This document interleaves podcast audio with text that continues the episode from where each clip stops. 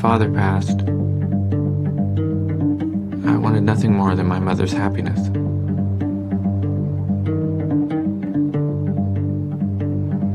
For what kind of man would I be if I did not help my mother?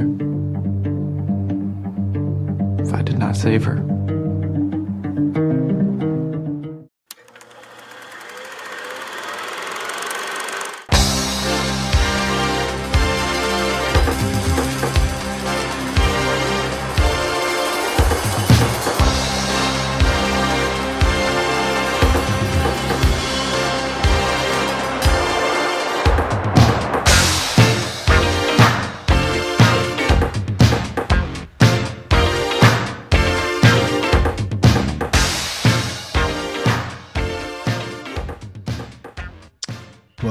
Speaking of not doing their clubs no more, The Power of the Dog.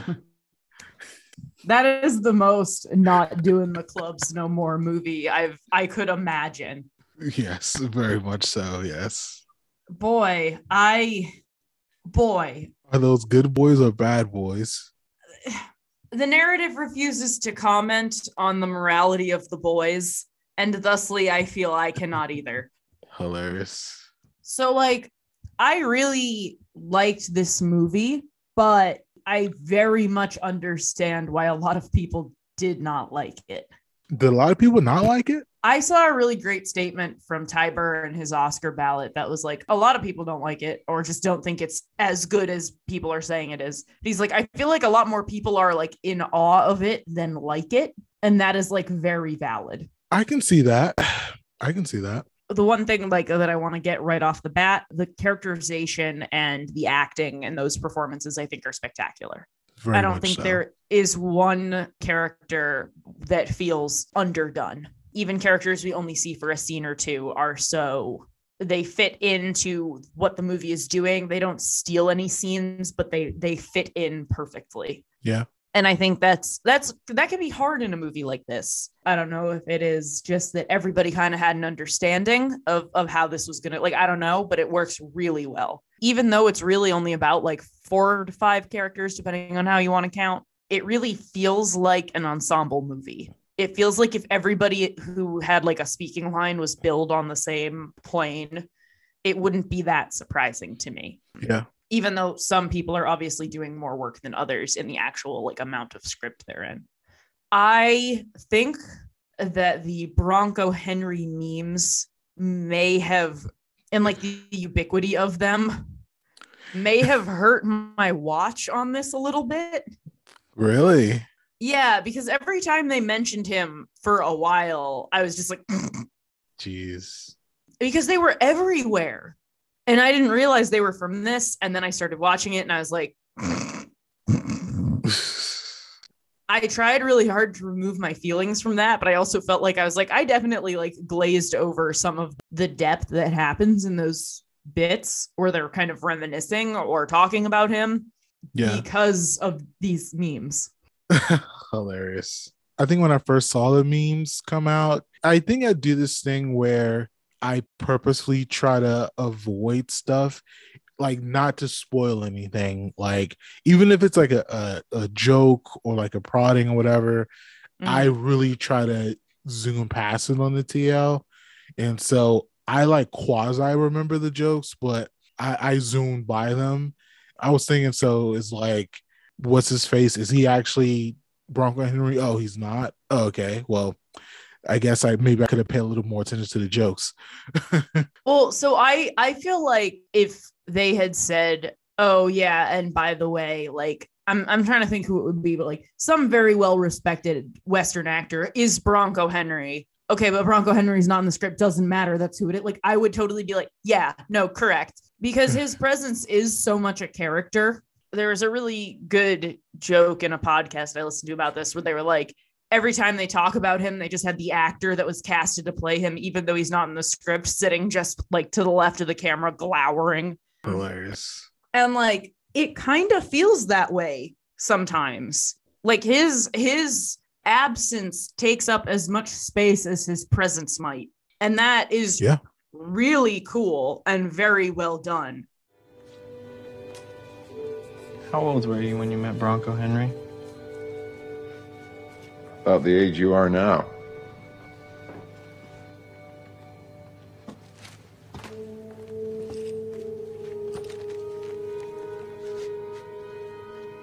Was he your best friend?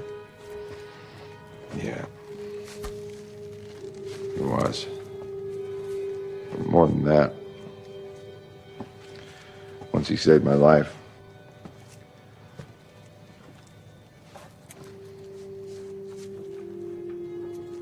We were way off up in the hills, shooting elk, and the weather turned mean. Bronco kept me alive by lying body against body in a bedroll. Fell off to sleep that way.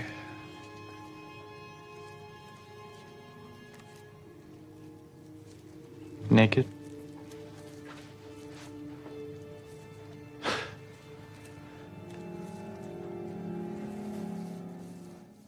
Even though... But yeah, I I would say that I lean more towards in awe of than in enjoyment of. I kind of agree. I feel like I enjoyed the sake of the performance. So I'm watching, you know, Benedict Cumberbatch, and I'm watching uh, Kristen, not Kristen Stewart, goddamn. Kirsten Dunst. Kirsten, Kirsten Dunst, Dunst, yes. And these actors who are fairly like generational talent, and mm-hmm. Jane Campion, who has like this pretty remarkable eye, and it's like you're watching kind of Golden State Warriors just do their thing, just dominate, score, win the chip, whatever. Yeah. But it's kind of like, are you really attached to the story very much? And for me, in, in the last no. In the first third and the last third, I would say I was in on the story pretty hard. When Jesse Plemons is just like, we've been married, I was like, oh! And then the middle happened, and I was like, we get it. We don't like her. Yeah. And then at, at the end, when Cumberbatch comes in, first, well, first of all, I think just the hikes in general, like, made my ears perk up a little bit, because I was like, I hate the Netflix description for this movie, by the way. Let me pull it up so I can get it exact, because I think nice. It's very misleading. Okay. All right. Charismatic rancher Phil Burbank inspires fear and awe in those around him. When his brother brings home a new wife and her son, Phil torments them until he finds himself exposed to the possibility of love.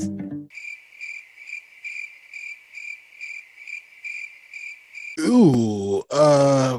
uh um, so... charismatic, um no um, he has the potential to be, but he's clearly rejected it. Like, at the risk of being that person, you don't go to Yale in like eighteen ninety-nine without being like a charismatic sumbitch. Like, that's what you do. It's just how it is. And for me, the idea that he finds himself exposed to the possibility of love is like, call me old-fashioned here, but kind of not what I was picking up from their relationship at all. Really? There was, so I was picking up like a really deep, oh, thank God someone else is like me, which is definitely That's a type fair. Of love. And I think there was definitely some love, but I don't think that Peter, the son, is capable of that. Um, yeah, it, it wasn't a two-way street. Yeah. Is it love if it is a manipulation to get someone to leave someone you actually care about alone? Is it love if it's a diversion? So from Peter's perspective, no. But from Phil, I think he was actually, I don't know if it was romantic love or whatever. I don't, I don't think it was romantic love. I think it was a type of love. But the thing for me is that I feel pretty strongly that it was a lot more about someone else is like me, somebody else gets it, I don't have to be alone anymore, you know, because I think the reason that he is so resentful of his brother and Kirsten Dunst is that, like, it was just them, the brothers against the world, right? And they didn't have to worry about like cooties and girls or anyone like breaking up their little partnership. So he didn't have to be Phil who's single.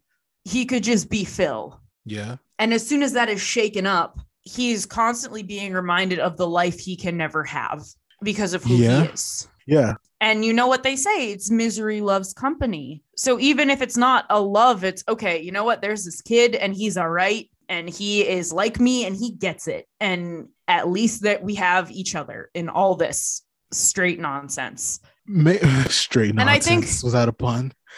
Yes. Uh, and I think that by the time he is really sick and, and he is trying to find him to give him the lasso, his brain is so muddled up that you could totally argue it is romantic love. And I think in some way it is. But I also think in some way it's like, I got to protect him because like, I took what was wrong with me and made myself hard and he can't do that.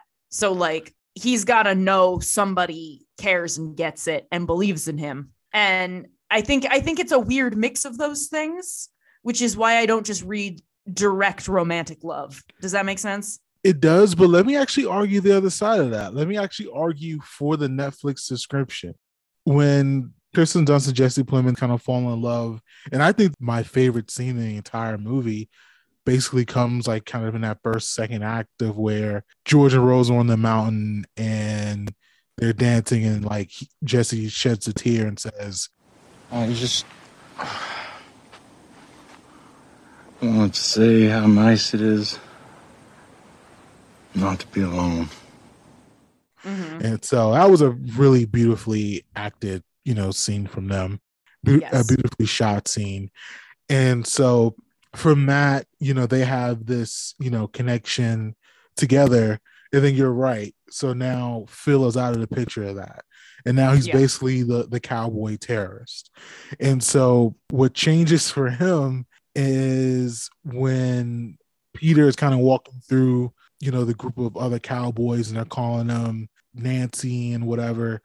And I think in that moment is when he actually sees what he was at his age when he met Bronco Henry. Mm-hmm. And I think because he was in love with Bronco Henry and he saw himself in Peter, I think that's when the kind of the lightning bolt moment of I see like this smart kind of naive person who's just on this ranch, you know, getting along or whatever. I see myself in this in this boy now. And so he takes him under the wing. And, you know, he's trying to show him like how to be, you know, quote unquote strong, whatever. And he's totally underestimating him. Yeah. It's not- I mean, I think that that Peter is reflecting what he thinks will make Phil like him. Yeah. And he's falling for it. He's totally falling for it. And I think the moment when the original cowhides were sold and then Peter says, I have the cowhide because I wanted to be like you.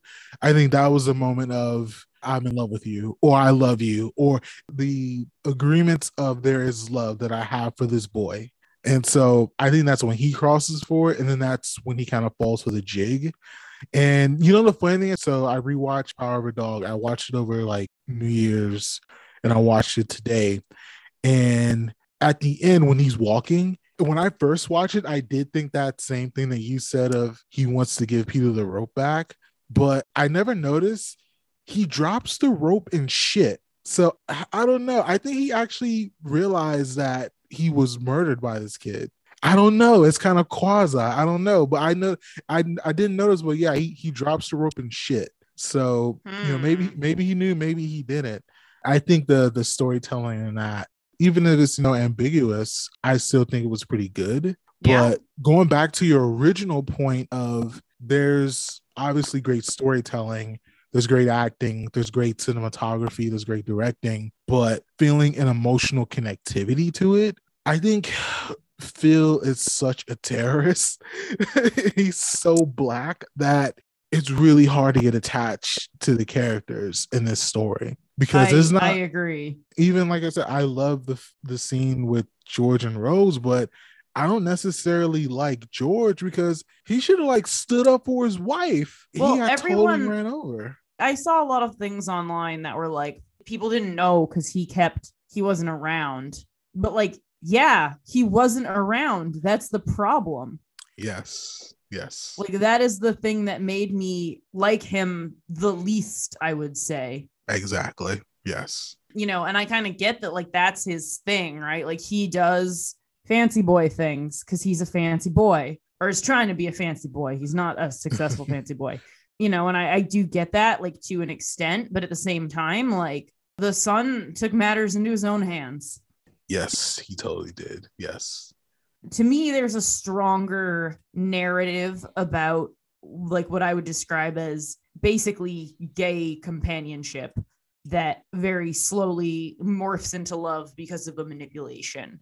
But I think that there is a version of this story where they are in love. There's a version of this story where they're just companions, and they, you know, they, they know about the other one, but they don't, they don't, in some cases it turns into like, oh, my cousin's gay, do you know him? Like, I don't. Hilarious. I mean, because they never consummate it. I actually think you might be right that he realizes it. I think this is a better example of, of the concept of The Prestige than the movie The Prestige. Like, I think that this kid, like, from the jump, you, you all you see him do is try to figure out how things work. Yes. The reason he makes the paper flowers is because he's tired of the flowers dying on his dad's grave. He doesn't want to have the conversation with his mom about the bottle, so he hides the bottle again. Yeah. But at the same time, like, he lets his mom get attached to the rabbit, and then he kills it and dissects it. It just puts a really unsettling, like, picture together. There's part of me that really starts to wonder by the end, is he even really gay, or is he just not? Hey. Is he just so trying to capitalize so on this advantage he's found by the fact that he's naturally kind of sickly and, and not like these people? Yeah, because in the scene where it's Phil and Peter in the field right after, like, the hand cut, and, you know, he's talking about his dad that, you know, took his life, and they were saying, you're too strong. And Phil was like, no, you're not. And I was like, yes, he the fuck is. He is way too calculating. And they even observed in him that he didn't really feel emotion.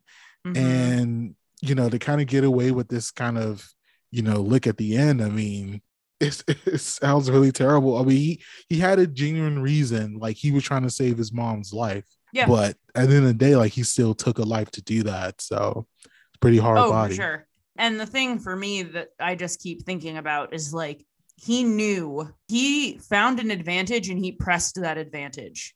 Yeah. Like, we don't know that he was gay. We know that he, like, documented things and made journals and was not like other boys, but we have no reason to believe that, that sex or romance ever played into it. We just know that he found those magazines in the woods. Yeah.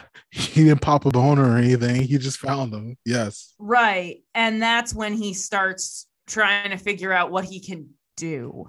Yeah. Just worth considering, I guess. No, I mean, and that goes back to the storytelling being, like, extraordinarily smart.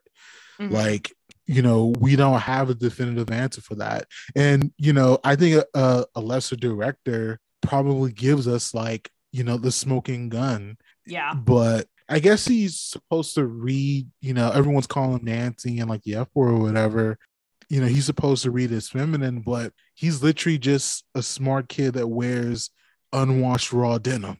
Like, but it, it's also in. Like, he didn't grow up on a ranch. Like, he doesn't know anything. Yeah. Like, it's kind of implied that he does very well at school, and he's like, he wants to be a doctor. His other friends want to be, like, professors. So it's pretty clear that he's smart and hangs out with a smart group. So I think there's something to be said there that it, it might just be a fake. And I guess that's, like, the thing that I like the most about the movie is this, like, all of the questions that it leaves you with. I think it does a really good job with that. He's like Catherine Tramiel, but gets no cheeks. Yeah. But I think I think the lack of cheeks is a, is a cheek choice. Yes, very much a choice. Yes. He could have gone for the cheeks. He could have gotten a little cheek pre-murder had he been so inclined. Um Yes. Nothing is, I would say, more cowboy movie than a hyped up hate fuck. Hilarious. So thinking of this movie, has there ever been a movie that you have watched or experienced to where you see everything for what it is as far as being, like, talented? And so you see, like, the good acting, the good directing, good everything, but just for whatever reason, it doesn't really connect with you on an emotional level. Can you think of a movie that you kind of experienced that with? Yeah, I mean, I feel like there's got to be a couple. On a kind of weird, not great level of that, I would say the the Schumacher Batman movies. Um, Hilarious. Being very honest, Batman and Robin is not a good movie, but it's a very clear-cut vision. And yeah. the costumes are beautiful. The sets are beautiful. The performances are uniformly hitting the mark. Whether or not the mark is correct is a separate point, but they are they are doing the job they were given. Yeah. And I think that it it does land, like, it is singularly an auteur film, which is kind of surprising for a Batman movie, while also being possibly the most studio interfered movie ever. I'll give you one. Citizen Kane. Yep. I I watched it. I appreciate it for what it was, but you know, seen better. I also feel like by the time uh, we as a society got to Citizen Kane, like us young people, it's such a trope set. Yeah. That it's hard to see it freshly. Like, society is defined by the fact that Citizen Kane exists. Yes. Yes. So, like, it's kind of hard to not see it a thousand times. Yeah. I, I've heard several people say kind of similar effects about that to The Shining, which I like The Shining. Ooh, but damn. If you've ever read the book, which I don't know if you, you have, you realize how much of the emotional connective tissue they kind of removed. Okay. Like, the book is a lot more about, like, Jack's alcoholism and his struggle with himself and his struggle within himself to be a better man and a better father, but also, like, literally being possessed by a haunted hotel. Okay. And how it, it to his family appears that he isn't trying enough, you know, and that specific kind of back and forth, which the miniseries does pretty well, despite the fact it's actually pretty boring, but it, like, covers that part. Okay. And I get why that some people struggle with that. I'm going to actually throw this out for She Dies Tomorrow. Oh, that movie sucked. That movie sucked. Well, yeah, but it was aesthetically really interesting. Every actor in it was giving a performance that felt of a piece with the performance that they wanted. Yeah. I thought it was bad. I didn't like it, but some people loved it. It's, like, really critically acclaimed, and I don't see it. Yeah. I did not see The Vision. And I didn't either, but I saw The Vision. Does that I, I saw the vision behind it. Even though I didn't see the vision for myself. Yeah. A lot of folks whose whose work I respect a lot as critics really vibed here. And good for them, by the way. They should they should be able to to vibe there, even if vibe. I don't agree with them. Vibe however you want to vibe. We will not kill the vibe. I could tell there was a lot of thought put in there, even if it was not thought I cared for. I would also, I'm trying to think, probably the Invisible Man remake. Oh, uh, mm, well, yeah, so for some reason, uh, I guess a lot of horror fans really like that, but yeah, we didn't really vibe with that one. No, but I, I get the, I get the vibe. I get exactly what they were trying to do. I think all the performances were really solid. I think that everybody really tried to make the best movie possible. And I just, I, I couldn't care. I tried so hard. I tried so hard. But, like, a lot of my review was about, like, I don't care, which is so funny because the Invisible Man in his, like, original story is just, like, running around being a dick. That's all he does.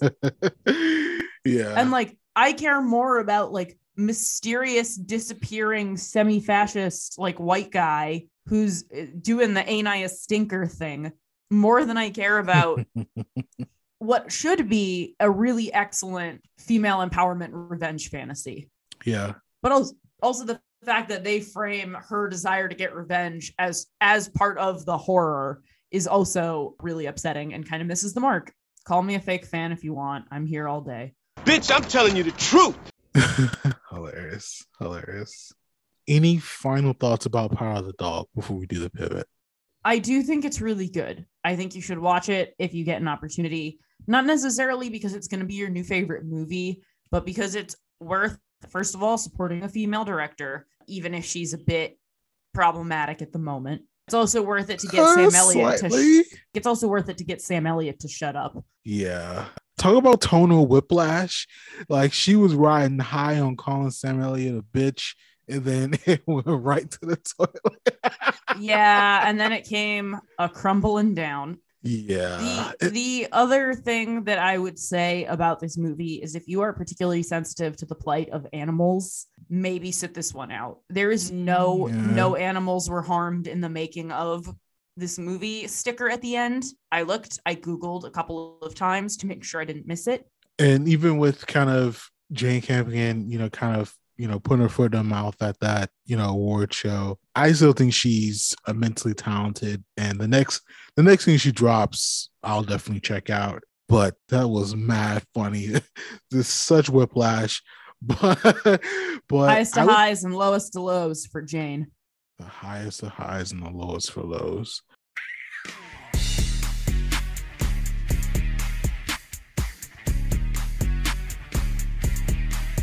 Hey, what's up, everybody? W W E Hall of Famer, The Godfather here.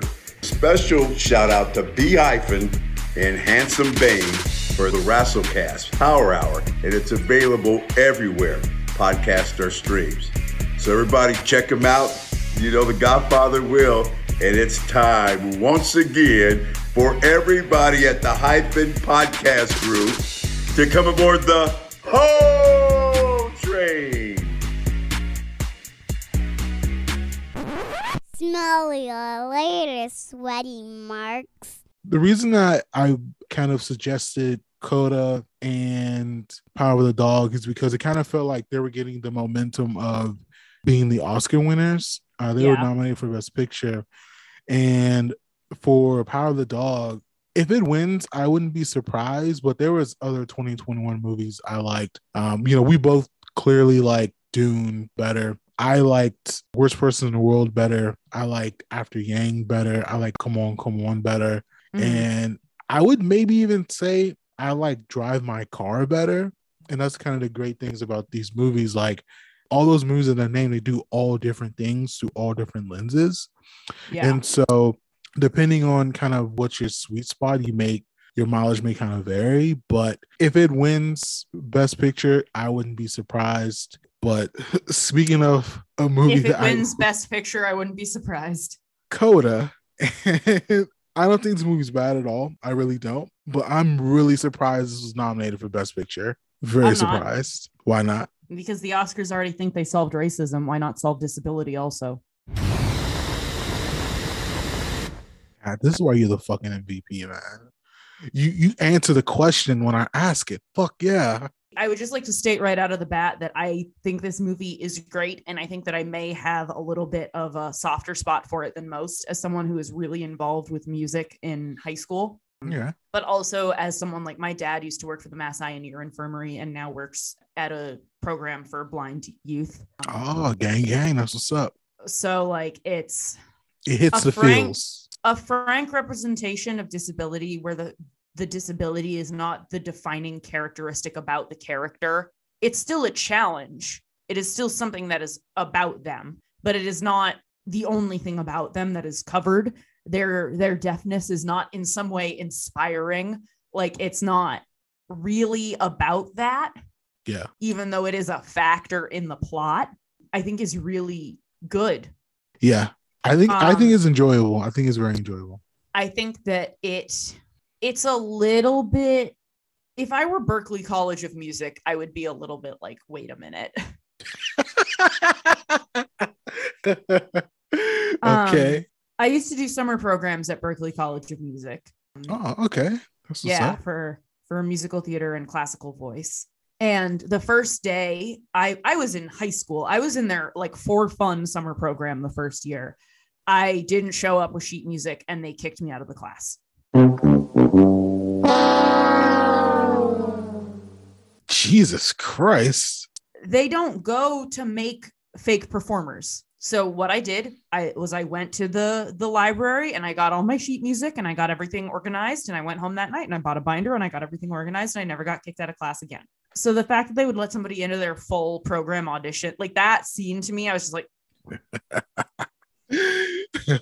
But also I have to wonder, like, how much funding does that high school have that they are doing like well-known songs for every song in the concert? Because I went to a private school and most of our concerts wound up being like public domain folk music and like one or two really expensive, well-known songs.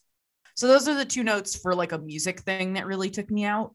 Like, it just really, you notice, like, if you know, you know, kind of deal.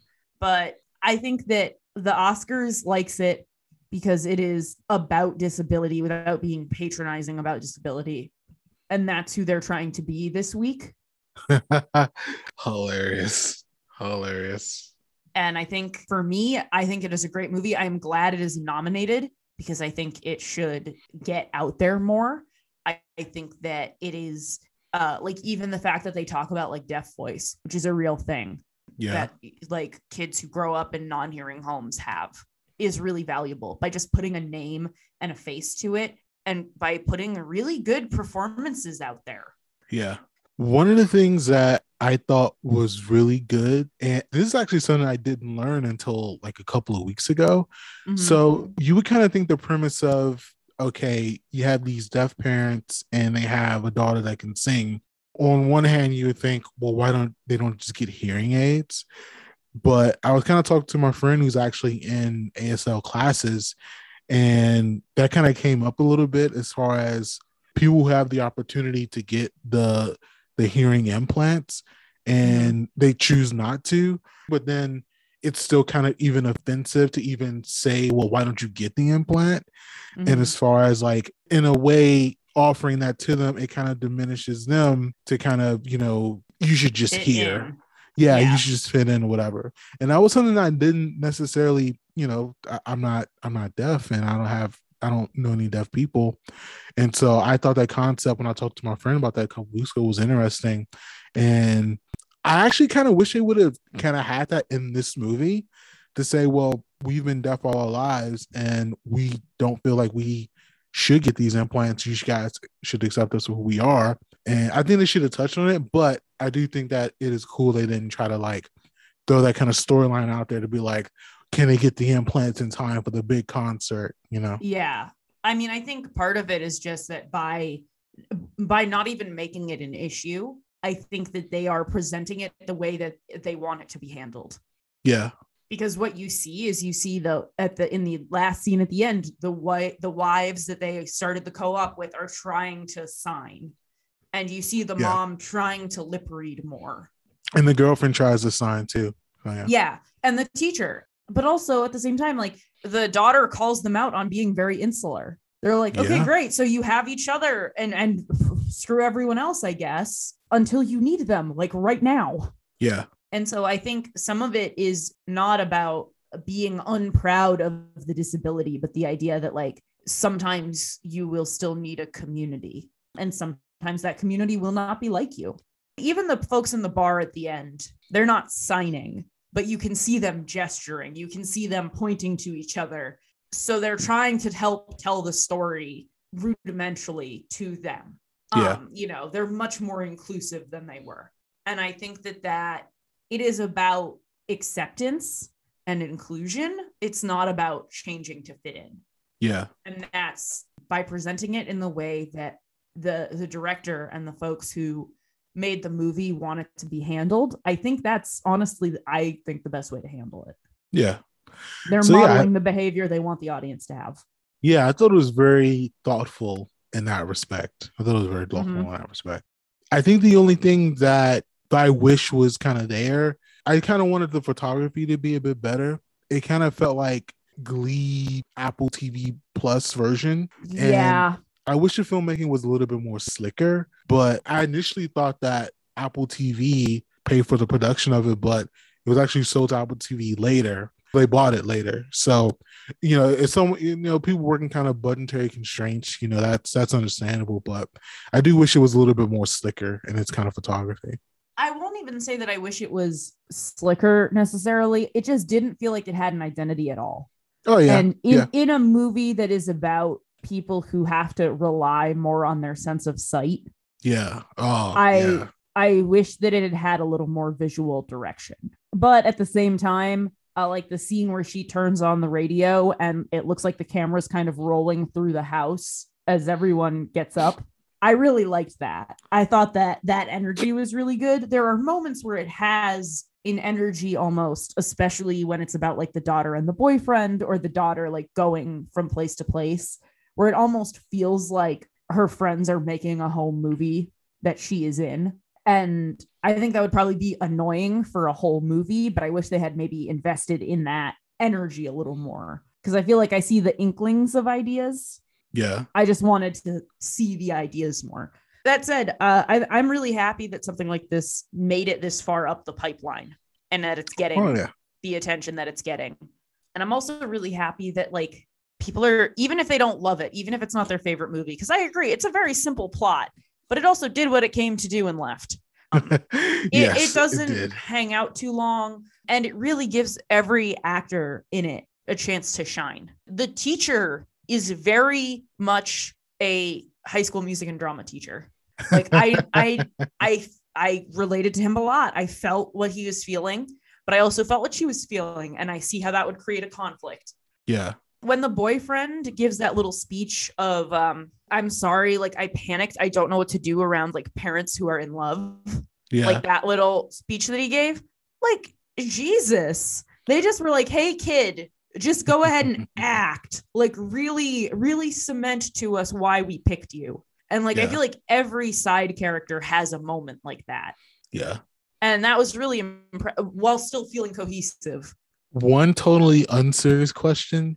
Do you mm. think he can sing? The, the dude? Yeah. I think he can sing in the way that like late high school boys can, where they don't know how to lean into their, their changed voice yet. Okay. I do think that Berklee would not have let him in. Yeah. yeah. Um, even if he had nailed the audition, I do think maybe for his guitar playing, maybe they would have been like, okay, do you want to do it for that? I get why she needed to get in for the movie, but yeah. like that whole audition was such a clusterfuck. And that whole like... the fact that she snuck her parents in, the fact that they had to use a different pianist, the fact like all of those dominoes, mm-hmm. which I will say, I appreciate, I also appreciate that the boyfriend probably called the teacher and was like emergency. So I, that says more about him than it does about her audition, but whatever. I get that the whole idea was like, it takes a village kind of approach, but like.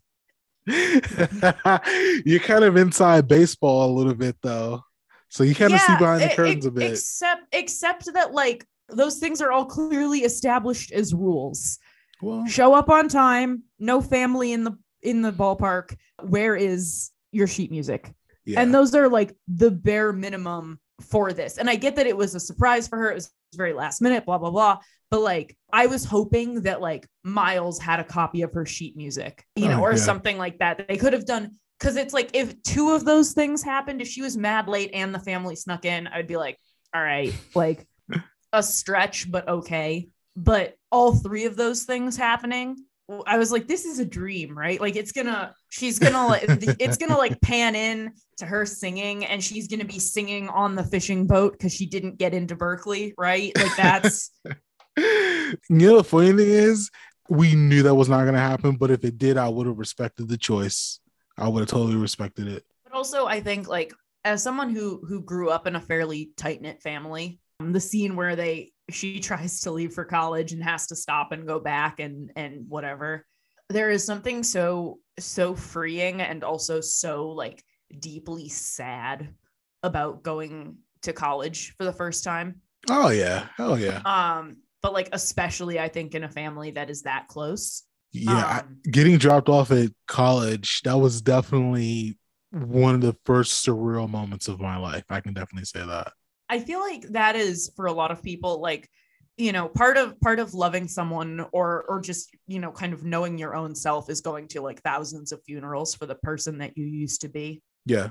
And I feel like going to college for the first time is often people's like first memories of one. Like that's when they realize that is what is happening to them, right? And I think they did a really good job of it encapsulating that in that scene. yeah. maybe one of the better jobs I've seen. And all of the feelings that happen before they even leave the driveway, the dad bringing down the stuffed animal. Yeah. The amount of love is almost oppressive, but in no way does it feel unreal. And yeah. I think that's a really well done balance. Yeah. I was very impressed by that. Of the two films, what would you say you would revisit first? I think that The Power of the Dog is a movie that I would have on passively, but I feel like I'm more likely to be like, oh, have you seen Coda yet? Do you want to sit down and watch that? I was going to say for you, yeah, I would have guessed Coda. I, I also feel like it is a movie that, like, I hope helps more people to understand folks with disabilities. Yeah. Even the whole and, idea of they make all this noise, because how would they even know?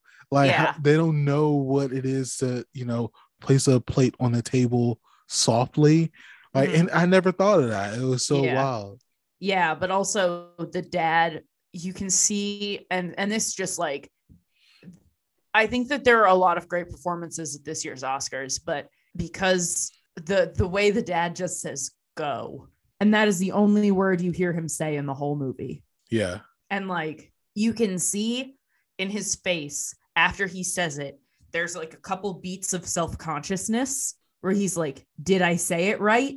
And then she smiles and he looks so proud of himself, of her. Like, it's such a, a good acting moment.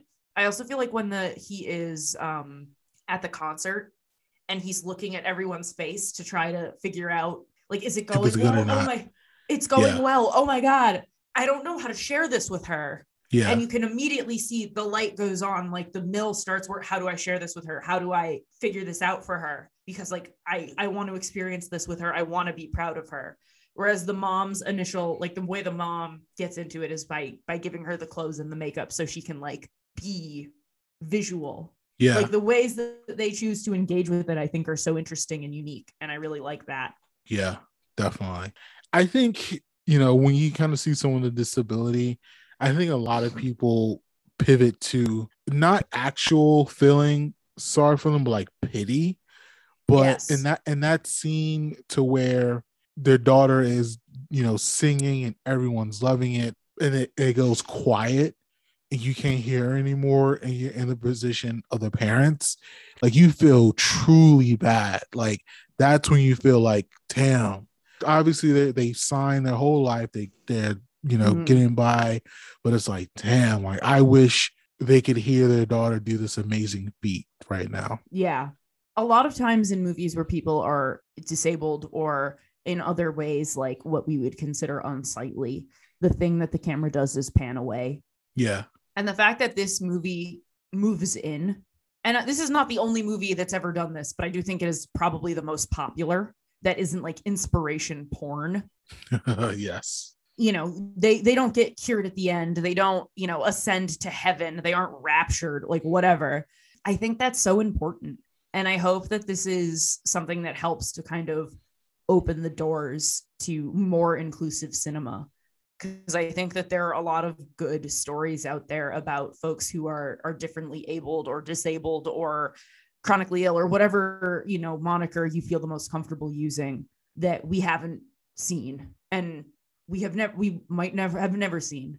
Um, yeah. So I hope that this helps that. Yeah. Because even the idea of like you're kind of saying like there's no like fairy tale flagrant ending of oh the whole family has hearing aid now so everyone's good. Like no, like let's let's have this based on reality, but from a place of we're going to educate the viewer on likely you you probably don't know many people that are deaf or deal with people on a regular basis who are hearing impaired, but let's actually build this universe and show you this family, but then really show you a real way that these people are living their lives and not have it be, you know, based on bullshit. So, um, right. I think and that, and the idea that solid. They start a business and it's hard because starting a business is hard. Like yeah. that's the thing that kind of comes up first is like, we don't know how to start a business, not yeah. we're deaf, not what were you thinking?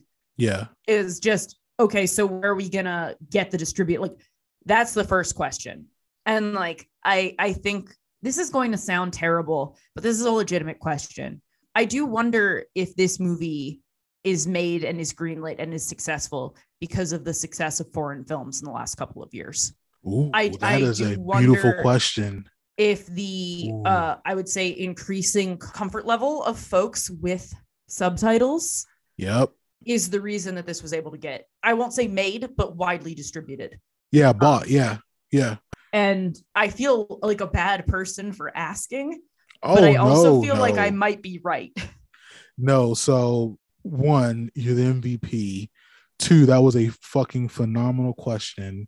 Three, you're absolutely correct for thinking it, because I think it is worth exploring the idea that even like Drive My Car, that being a three-hour movie, and that is something that, even though it, it may not, you know, be a hundred million dollar movie, that's a movie that on H B O Max people are going to flock to to to look at. And I would say, could we have done this? Could Drive My Car had come out in twenty fifteen and been like a hit on like, you know, Redbox or something like that? No, mm-hmm. it, it couldn't have. And yeah. so I do think that audiences are getting more used to reading subtitles. I mean, fucking, I think Parasite, I think Parasite is that watershed movie to where everyone agrees Parasite was that the best movie that the year that it came out. And so you sat through a two hour movie with nothing but subtitles. You can sit through a, a two hour movie that's half in subtitles, half in English, and you'll be more than fine. So I think it's a more than fair question to ask. I think it's sweet. I think it's very easy, but it, it does what it came to do. And I think it, it tackles a lot of stuff that you don't even necessarily think about how one would tackle in film really well. Yeah. I do think it's a very cute movie, very sweet movie, very endearing, mm-hmm. but very thoughtful and very smart. And I think it will educate more people. And I think it is better, even though I definitely don't want movie theaters, you know, to be deleted. Mm-hmm. I think for the sake of humanity's standpoint, being available on streaming will reach a larger audience. Yes. And I think it will serve good in that in that way. I agree. Which one do you think you are more likely to revisit first? So I don't have, I have Apple a- Plus. Mm-hmm. And so you would kind of default to say Power of a Dog. Yeah. But like I said, I watched Power of a Dog over New Year's and I never revisited it.